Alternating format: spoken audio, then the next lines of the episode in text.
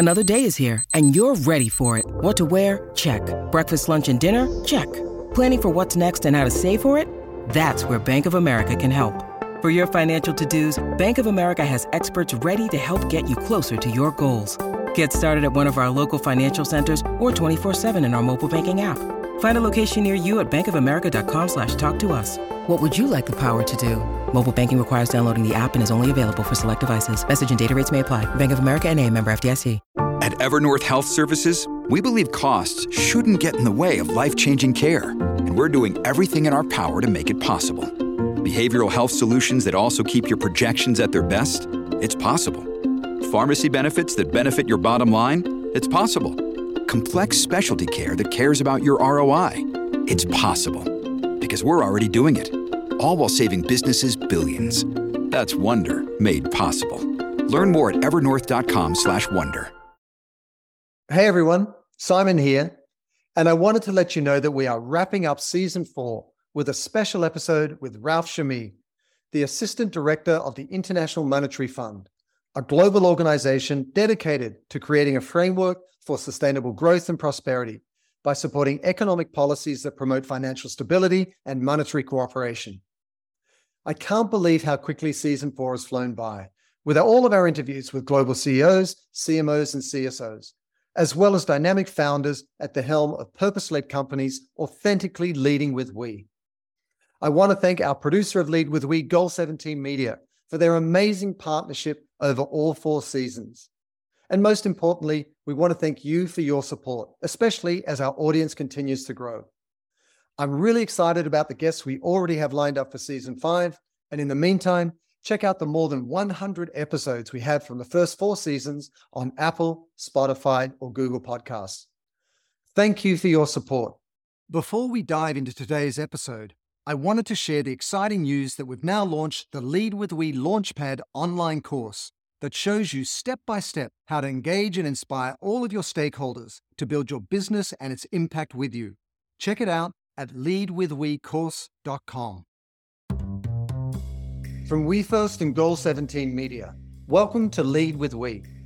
I'm Simon Mainwaring, and each week I talk with purposeful business and thought leaders about the revolutionary mindsets and methods you can use to build your bottom line and a better future for all of us. And today I'm joined by Ralph Chami. Ralph is Assistant Director for the International Monetary Fund, a global organization dedicated to creating a framework for sustainable growth and prosperity for its member countries by promoting financial stability and monetary cooperation. And we'll discuss how business creates markets that serve nature and its restoration to solve for the climate crisis, and what the future of business will look like where humanity and the planet work together in a way that rewards investors and stewards of the planet. So, Ralph, welcome to Lead with We. Thank you. Thanks for having me. I am so happy to have you on the podcast because you're this glorious, curious creature that lives at the intersection of financial economics and environmental economics. And we'll get into that more in a moment. But tell us exactly your role at the IMF, what the IMF is, and how it led you to sit at the intersection of those two sort of points of view. So, IMF and World Bank are what's referred to as Bretton Woods institutions were created at the end of the Second World War. And the idea behind creating them was to ensure that the global payment system would be stable, that there'll be free and open markets for trade, basically, uh, you know, sharing the wealth and good fortunes across the globe and ensure financial stability. That was the idea. The IMF that is a more financial institution. The World Bank is much more of a development institution. And so your role in the IMF for the last several years, I believe you're on sabbatical right now, is that correct? Yes, I am on sabbatical. I at the IMF did almost everything. I, I did research, I did capacity development, training, technical assistance, and also did operational work. I did work on what's referred to as fragile states. These are countries that have gone through turmoil, are still going through turmoil. I became an expert in this area. And so you're probably, to many, as far removed as you possibly could be from the environmental motives that are so top right. of mind.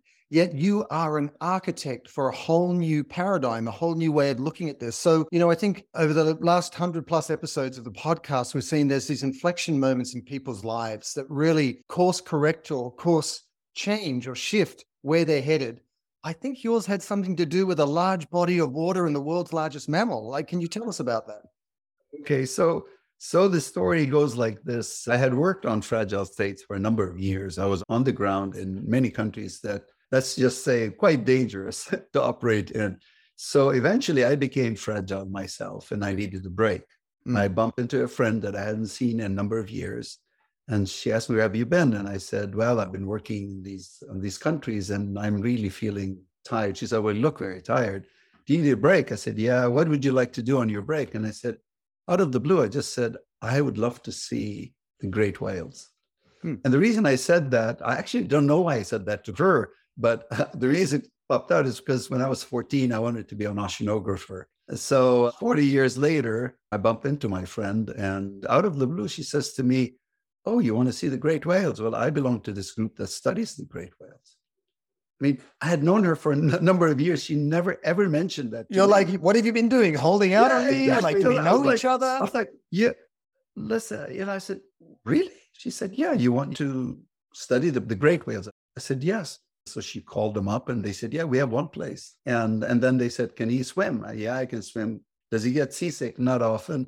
Okay. So can you get yourself to Loreto, Mexico? And literally, I mean, imagine me. I mean, on a daily basis, you're wearing a suit and tie and you're yeah. eating with the officials and this. I had really, I thought myself, what did I get myself into? And I joined a group of whale experts and scientists who were studying the blue whale at the time in the Sea of Cortez. You know, just with that in mind, your emotional state at that point. You said that you were pretty kind of depleted and so on, but do you think in hindsight there was anything else going on? Because I often find that these inflection moments come when you're searching for something, and you mentioned that love of oceanography all way back when. What what was happening kind of in your interior life, shall we say? So yeah, in retrospect, I was always asking myself, is this what I'm supposed to be doing? Right. And I have no idea why I told her I wanted to see the great whites. But probably that's the best thing ever happened to me. I ended up on a boat with a bunch of strangers in the Sea of Cortez who were tracking and studying the blue whales at the time. And I mean, I know nothing about whales, right? At that point, I'm nothing. Yeah. I'm not underwater. That's it. exactly. I'm thinking, what am I doing here? And then the skipper is an expert. So he, he kind of knew there was a blue whale in the vicinity. But when we arrived, and suddenly she came out of the water. I've yeah. never seen a blue whale, and I think you know it's one of those things that lives in people's mind's eyes. One of those things I'd love to see. But just how did it strike you that moment when you saw this majestic creature and so on? What is that personal experience? Well, I always tell people you have to understand what I was staring at. I was staring at the largest creature that has ever lived, right. and in you can fit an African elephant inside her mouth, would disappear completely. Mm. Forget the rest of the body. That's just the mouth. Wow. Wow. She was swimming around us. She swam under the boat. and then that is like when I saw her, when I finally saw her, that's when everything changed. It was really an amazing moment for me. What then caused you to actually do something with that? I think many of us have this sort of powerful moving experience, but it's another step altogether to go and say, well, okay, what how can I act differently on that basis? So what was your next step? So my job on the boat was to clock when the whale comes up and when the whale goes down because I didn't know anything else. I was completely useless to them. At night, after 11 hours on the boat, we'd go back to the house where we would have dinner all together. So we were about 12 people sitting around the dinner table and we're having a conversation. And I was trying to get into the conversation, and one of them mentioned whale carbon. And when they mentioned whale carbon, my first degree is in physics, right? In, in sciences. So I said, whale carbon, okay, we're all carbon units. And they said, yeah, Ralph, but you think you have as much carbon as on yourself as, as a great whale. And I said, no, of course not. But what are we talking about here? Mm. And of course, I'm a financial economist. And the economists, we always think like on average, how much is carbon on a whale? They, the scientists don't think like that. And I created an Excel spreadsheet on my bed. I sleep that night. And the first number that popped up was nine, nine tons of carbon on the body of a whale. And if you convert that to carbon dioxide, that's 33 tons of carbon dioxide being kept out of the atmosphere. And I literally fell out of my bed. It's like, what? So literally a whale is like sequestering that much carbon on its body. On its body.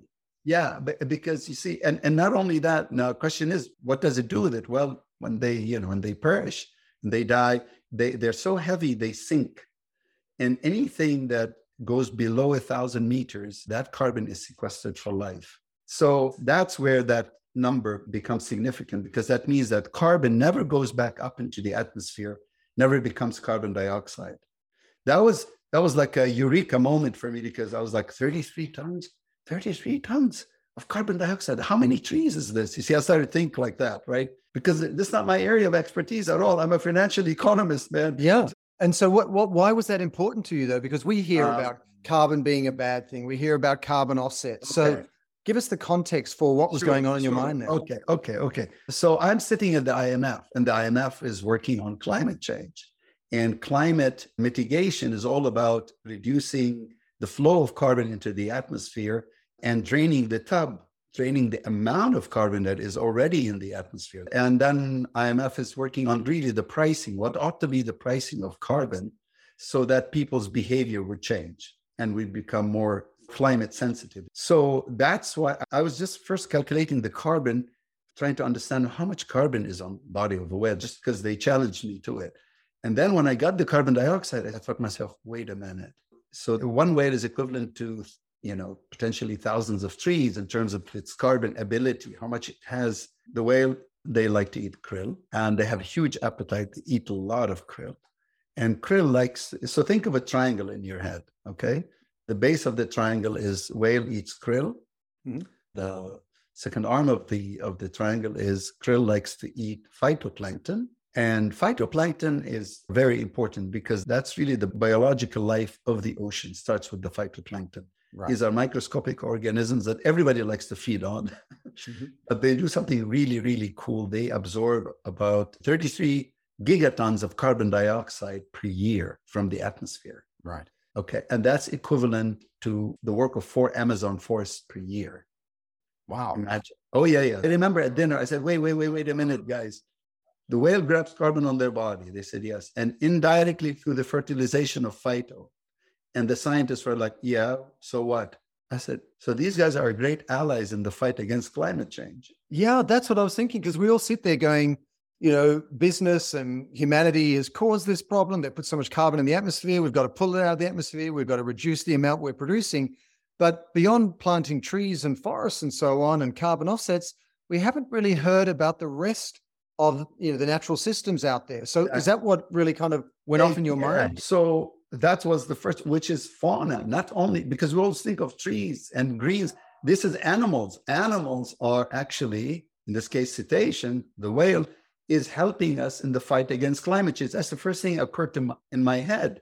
So they're literally a carbon offset. All of these living exactly, systems. yeah, they, they're grabbing carbon on behalf you and me, and even the guy who's living in Nebraska, who, who's landlocked, is somehow being saved by the work of the whales in the ocean. I think it's worth reminding folks, Ralph, at this point yeah. that the way that economic models to date are, not to oversimplify, is they typically exclude these externalities, the cost to the living system, outside their calculations, correct? Yeah. I mean, if I tell you what is the value of a salmon, the first thing comes to most people's minds is, well, oh, I had a salmon at a restaurant yesterday and they charged me $30 per plate.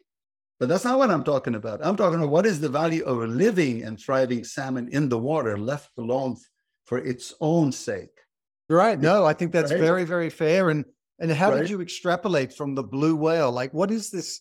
How can you have an economic system where you actually factor in all of nature? I mean, is there an economic model where we can have nature at its core? I mean, can that sure, work? Sure. Sure. Well, now in retrospect, what I'm really doing with my colleagues is what I refer to as science based finance. Oh, that's the beauty of it. Let me just say in general what it is. Here's a whale and it lives a certain amount of time, may give birth if she's a female. So you're basically building a population growth model. Mm. And once you understand the relationship between the population and the amount of carbon that is being sequestered over the lifetime of the whale, then you can basically bring in the finance machinery. That's my area of expertise. Yeah.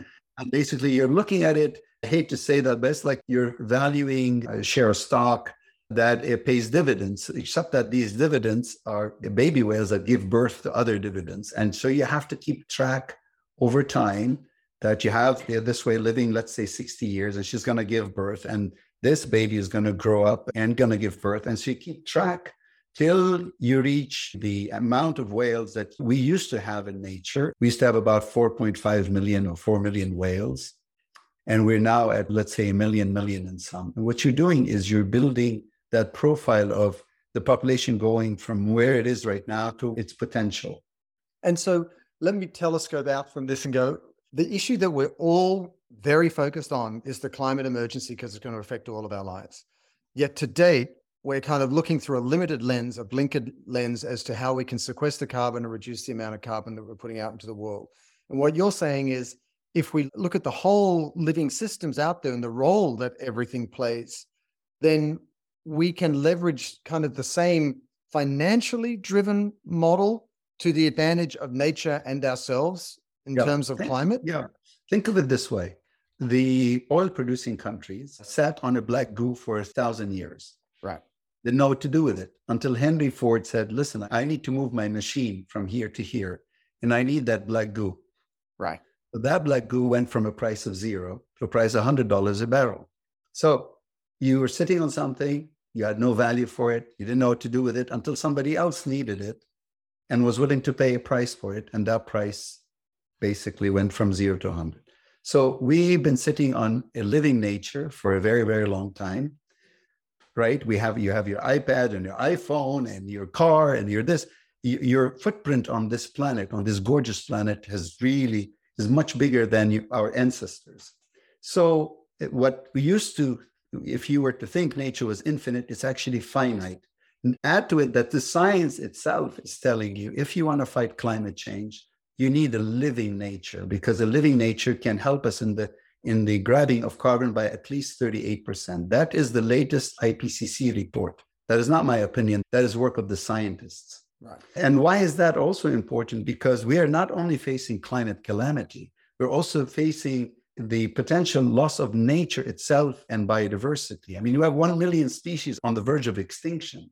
Right. If you just focus on the climate side, you think, oh, it's all about grabbing carbon. So why don't I, why don't I get a machine that grab carbon? I'll be okay. But what's the use of building that machine? Let's say theoretically you could do that. If the oceans, well, you know, if the oceans die, we die. Whether you grab carbon or you don't grab carbon, we die. So, you how see? do you frame the case now to business leaders, small uh, and large? How do you frame it? Because you've you've ported the natural world into our profit motive world. Yes. So you've got to compel them in that profit motive world to look after the natural world in a way. Okay, wonderful. Okay, so so the first thing I had to do, which is to write, by the way, to write the first paper, I had 18 iterations because I couldn't figure out with my colleagues how to write it. Are you telling the story of the whales? Are you telling the story about what they do? Are you talking about carbon? Are you talking about oxygen? Well, it turns out science tells you if you invest in nature, you will reduce the risks to nature, living nature. So if you were to protect, restore, rejuvenate nature, then nature will reward you by reducing climate risk by at least 38%. I mean, it's such it's a like powerful. Uh, exactly. It's, like it's a, right in front of us. It's yeah, right exactly. in front of us. So, so I'm like, there's this plan, but here's the issue: if nature is that important, we should be funding it. Then I looked at how much funding is nature receiving, and it's woefully short. The gap, the financing gap to protect, restore nature, is in the hundreds of billions of dollars per year. So how am I going to bridge that gap? And I thought, can I present an investment proposition? Is nature investable? And, it, and the answer is, of course it is. Walk us through that because, I mean, you how to connect sustainable business practices and share prices and business performance is critical. Otherwise, no one's going to participate. Exactly. So, how does that work? Exactly. All right. So, what I'm saying is nature is investable. Now, when you say investment, that means there's an investor that's going to invest in a project. That means there's somebody that has a project or has technology but doesn't have the money, and somebody is sitting on money, is interested in the project. You have to have demand, you have to have supply. Let's talk about demand first. Where does the demand come from? Well, these enlightened countries met at some point and made commitments to go carbon zero or negative or neutral by 2050. If they had made commitments to go carbon neutral by 2100, you would not be interviewing me right now because that means it's far enough into the future that the price of carbon would have been zero. But they made a commitment to go carbon zero by a close enough date. Right. They were they had no idea how to do it. They just They were creating market forces because there's scarcity, exactly. there's a time limit. That's it. And so what happened when they made those commitments for 2050, it was predicated on taking on having to take action at that point or a series of actions at that point in time. But as you we all know, no one did anything. They just they shook hands, they hugged each other, they cried, and then everybody went on to pollute and extract some more. So what happened? The 2050 moved up against us because you're making a commitment to a date and time, and time is dynamic. You said I was going to do, I'm going to do things today that will solve the problem by 2050, but I didn't do anything today, so now the problem is 2040. And we said we're going to do what we're going to do, and governments didn't do anything. Suddenly, the IPCC reports are talking about 2030. You hmm. see? So, what does that mean? That means the urgency to deal with the problem has skyrocketed, which means the demand for the technology or the ways to reduce carbon emissions and to drain the tub. I usually call it draining the tub of what's Yeah. up in the atmosphere is urgent. It's right now, which means somebody, a lot of corporations and countries are willing to pay a lot of money for anyone that can help them. Who can help them? So there's the demand side. Who can help? Well, all these countries, all these communities, anybody who's sitting on the technology that can grab carbon from the atmosphere. Right. Well, okay, there are two ways there. There's something called high tech approach, which is carbon capture machines, and something that a dear friend of mine likes to call earth tech approach, which is the earth tech approach, different than the high tech approach, is three billion years old, tried and true technology. It's called nature. Yeah. Of which we are in one expression, but one expression. Exactly. Exactly. And IPCC is telling you if you restore nature, protect nature, it will grab for you at least 38%. We need the price at which supply and demand will meet. And we need them to meet because just because you have supply and demand, sometimes they don't meet because the problems could be so severe. My work really is focused on bringing the parties together and showcasing that we are going to live happily ever after because what you're really going to do is those that need the carbon are going to pay those that are sitting on the technology that grabs carbon. And because that technology is a living technology, that means you need to keep it alive and well. So the money comes in to invest in protection of nature. So it's you solve the problem. And by protecting nature, countries that have that nature that can grab on behalf of the rest of us will get all that money will look after nature in perpetuity. And when you look after nature in perpetuity, you're looking after the people because nature stewards and nature, their lives are intertwined. Suppose you want the carbon, you want me to sequester carbon on your behalf, and I'm using, let's say, seagrass to do so. So I need to keep the seagrass alive and well and thriving because that's the only way the seagrass can grab the carbon on your behalf and you're paying me for it. So I get the payment and I look after the seagrass on your behalf. Right. Uh, and by stabilizing the seagrass, I stabilize the communities that need the seagrass for fish, communities that need the seagrass to stave off flooding, you see, and all these island economies that have no hills to run to when the waves come. And they need the seagrass, they need the mangroves, they need the corals that will break the movement of the waves and stave off flooding. So you have demand. Who is demanding it? Well, let's say Microsoft, Google, Walmart, all these corporations that made commitments to go carbon zero, carbon negative, carbon neutral. They're looking around saying, okay, how, who's going to help me meet this, this commitment? You have the Bahamas sitting on the other side, sitting on 30% of the world's seagrass, saying, hey, I will sell you the carbon. And Ralph, you know, can you give us a, a concrete example of what progress is being made? How is this being brought to life? Is there a pilot program you could point to? Sure. The Bahamas would be a- an excellent example. The scientists a few months ago published a paper called Using Tiger Sharks to Map the Seafloor of the Bahamas. And they actually fitted tiger sharks with cameras. And the tiger sharks hunt sea turtles. So, and the sea turtles feed on seagrass. So the tiger sharks mapped the amount, the seagrass of the Bahamas, and they and the scientists discovered that the Bahamas is sitting on 30% of the global mass of seagrass. Now, why is that important? Because I am doing work with colleagues showing that the seagrass globally is worth over a trillion dollars wow. in carbon sequestration alone. All right, that's market valuation. That's not environmental economics. This is pure market. Okay. Why? Because seagrass grows exponentially for 50 years and then continues to grow at a constant rate forever. Imagine. Yep. Okay. And so you can calculate how much carbon they, you know, the seagrass will grab over time. That's why I call this science-based finance. Okay. And then if Bahamas is sitting on 30% of it, you can imagine potentially that the Bahamas is sitting on a couple of hundred billion dollars potentially in carbon. Right. Right. All right. So we're working with the government of the Bahamas to take the seagrass to the markets. They know exactly what they have.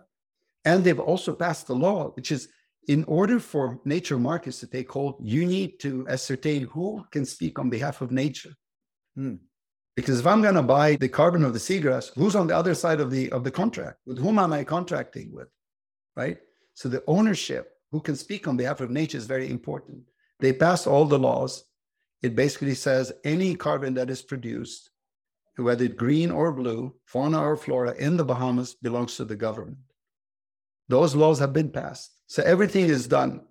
What they're doing now is basically working on what the certificate would look like hopefully it'll be a resilience certificate that basically says you're not only purchasing carbon credits, but you're also you're getting biodiversity credits because you're saving the sea turtles and you're and you're saving the tiger sharks. And you're by creating resilience in nature, you're creating resilience in the people of the Bahamas. Right? Such a such a powerful. It's, incre- it's an incredible, and it's it's complete. The government gets revenue, nature's looked after in perpetuity, local communities gets employment, gets stability, you alleviate poverty. And whoever is buying the carbon credits gets to put on their website as I'm helping to save the sea turtles and the tiger sharks, and I'm getting my carbon credits. I call it the win-win-win model. There are no losers in this. How close are we? We're a few months away from basically launching it. So, so it's not only the one-to-one benefit, there's a knock-on effect of the connectivity exactly. you got the biodiversity. Yeah. So what I am working with the Bahamas, I am involved in it, is basically coming up with a resilience certificate that tells Microsoft, you are not just purchasing carbon, you are actually investing in biodiversity. You are protecting the sea turtles and the tiger sharks because they are on the endangered species list. By investing in seagrass, you're ensuring that the tiger sharks and the sea turtles will be protected forever. And I'm Ralph, I'm going to put on my cynic's hat because we all know that financial markets aren't necessarily predisposed to invest in such instruments or systems. But my larger concern is it's a very fast moving dialogue that's going on right now. We've gone from sustainability to regeneration to climate to carbon to biodiversity to nature positive. And there's also the whole concern around greenwashing and so on. And there are also deadlines which have been set for very real reasons, after which there's a cascading effect that's going to compromise all of our lives. So, my larger question is with this breakthrough and insight, are we moving far enough, fast enough? Is adoption being embraced? Will we get there in time? And how are we overcoming these very self serving or cynical obstacles that have caused so much of the problem in the first place? Wonderful. So, I've worked in financial market development for 30 years. There is no case of a nascent market that is not subject to gold rush behavior. I mean, this is every market you can think of went through that teething problem. Now, your question is do we have enough time? Right. Yeah. We don't have a choice because if we lose nature, I don't care what machine you're going to build to grab carbon, you're not going to be around to enjoy it. Hmm. Maybe the microbes will be. It's the ultimate incentive, Ralph. It's the ultimate incentive. Yeah, existential. Yeah. We belong to nature. If we lose nature, there's no sense in grabbing any carbon or doing anything else. We're not going to be around. You know what, though, Ralph? I mean, I'm going to be double down on my cynic's hat for a second and go if that was compelling in and of itself and won the day, we wouldn't see all these destructive behaviors persisting. and lobbyists behind the scenes coercing politicians to even speak against their own values, irrespective of your political views. Like, how are we going to wake up through the government policymaking lens in time to what is so self evident, but that hasn't been enough up till now? Absolutely. So, my approach is I'm focusing on the business community. I'm focusing on the financial markets because the resources are there. And if you speak their language, if you speak their language, if you do their cost benefit analysis, they can move faster. Right. I've realized a long time ago, unfortunately, that politicians is the tail that wags the dog. They they see where the money is coming from and they get on the bandwagon and they say, I saw it. But how do we act in the short time that we have? We need funding to come into this market. So the proposition that I make to the Microsoft and others, I don't want your philanthropic money. I want you to look at this as an investment. So let's take a company that says, okay, Ralph, what money am I going to make out of this proposition?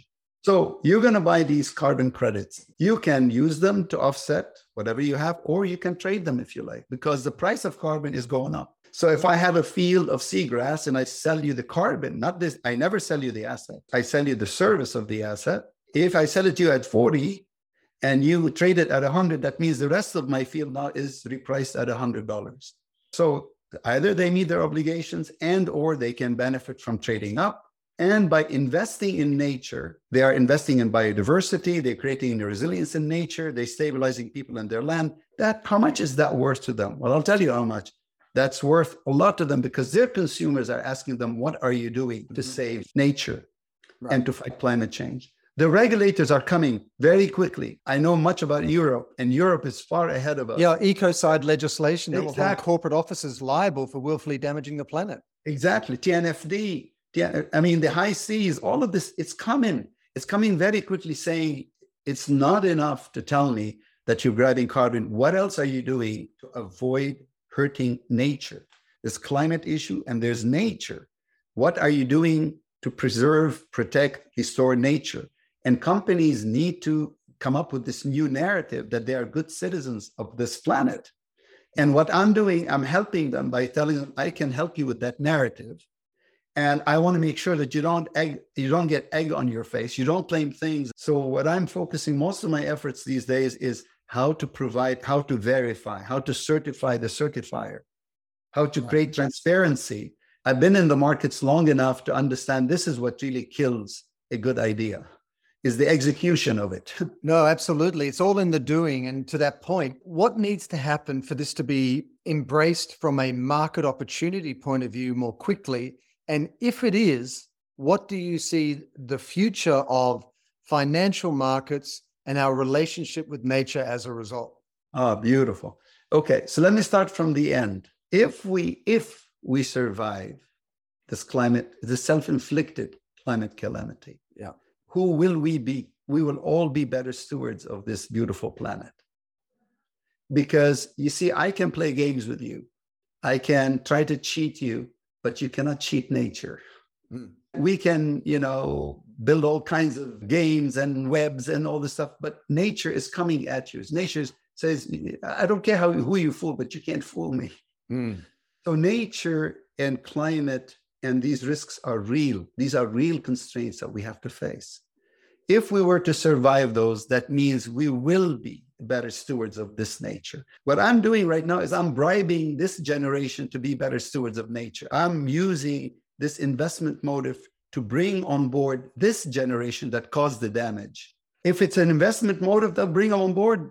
What we need is to scale up this effort Absolutely, Ralph. But how do we scale up nature? I'll explain to you.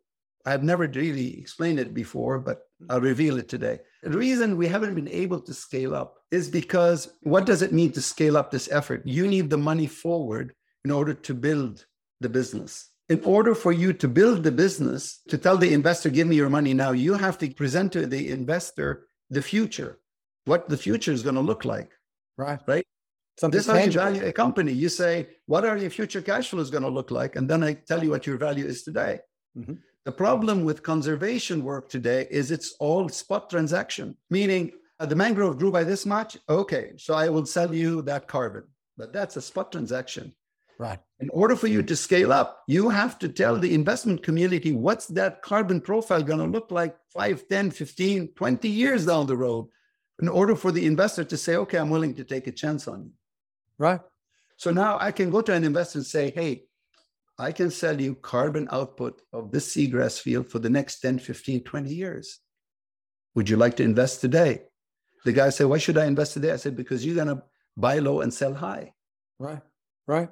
And that's the language they listen to. You have to talk to people with what they're willing to hear. And what I love about what you're saying is we all talk about you know the need to shift to long-termism versus short-termism, but you're providing a long-term incentive, not just a long-term responsibility. That's it. That's it. You're taking a, what is typically a consumption type behavior. When you buy carbon from a machine, right? What you're really doing, you're consuming, you're, you're buying it today, you're done. What I'm doing is I'm taking someone who may do that and converting them into an investor, a long term investor.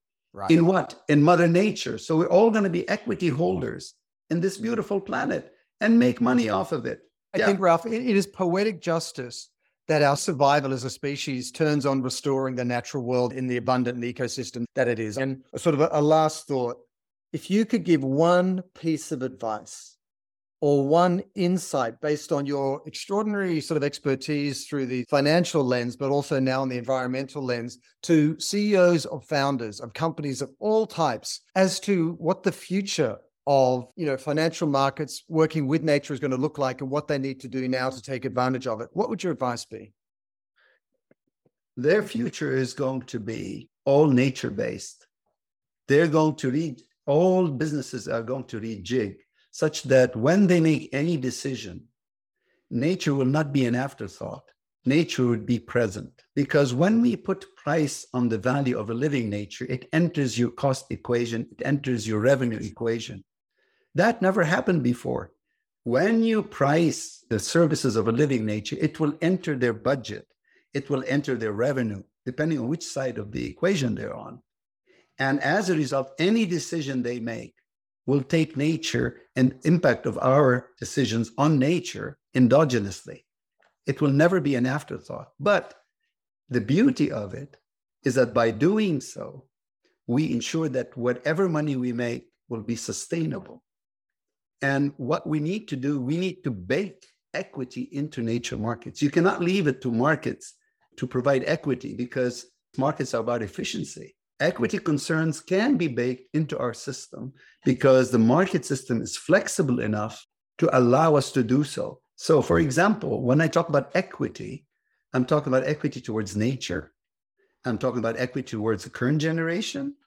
I'm talking about equity towards future generations that have no voice in today's decisions. So, what we need to do, we need to bring those concerns as we are developing this nature market, because I believe this is the future. The future will be a nature based economy that is sustainable and is shared. And we have ways of ensuring that that money is there to look after nature in perpetuity on behalf of our future generations and to look after nature on behalf of the current generations too. We have all the capabilities to do so. It's just that we never read the science. We never understood what the science was trying to tell us, which is a living nature is incredibly valuable to us. It's firstly, it's absurd that something we know so viscerally in our bodies when we go out and experience nature it's absurd that we have to put a dollar value on it to make us realize that it's valuable again. But I want to thank you, Ralph. I want to thank you for answering that call that you heard in your head to go and see the blue whales for some inexplicable reason, which has unlocked all of this. But also, we've always been part of nature as a species. But I think what you're helping us do is to make nature part of us again, to integrate it back into our lives and what we value and how we frame our future and it could not be more important given the critical stakes that you know we're all trying to solve for so I want to just share everybody's respect in terms of the the unlock that you've enabled for the financial sector and what that can do for the natural world which in turn will serve us. So thank you for the insights. Thanks for the leadership and let's go like hell. Thank you man thank you for giving nature a voice on your program. Thanks for joining us for another episode of lead with we.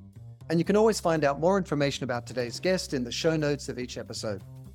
Our show is made possible by a partnership between We First, a strategic consultancy driving growth and impact for purpose led brands, and Goal 17 Media, that's building greater awareness of and financing for purpose led companies. Make sure you follow Lead with We on Apple, Google, or Spotify, and do share it with your friends and colleagues. And if you'd like to dive even deeper into the world of purposeful business, check out my new book and Wall Street Journal bestseller, Lead with We, which is now available at Amazon, Barnes & Noble, and Google Books. See you on the next episode, and until then, let's all lead with we.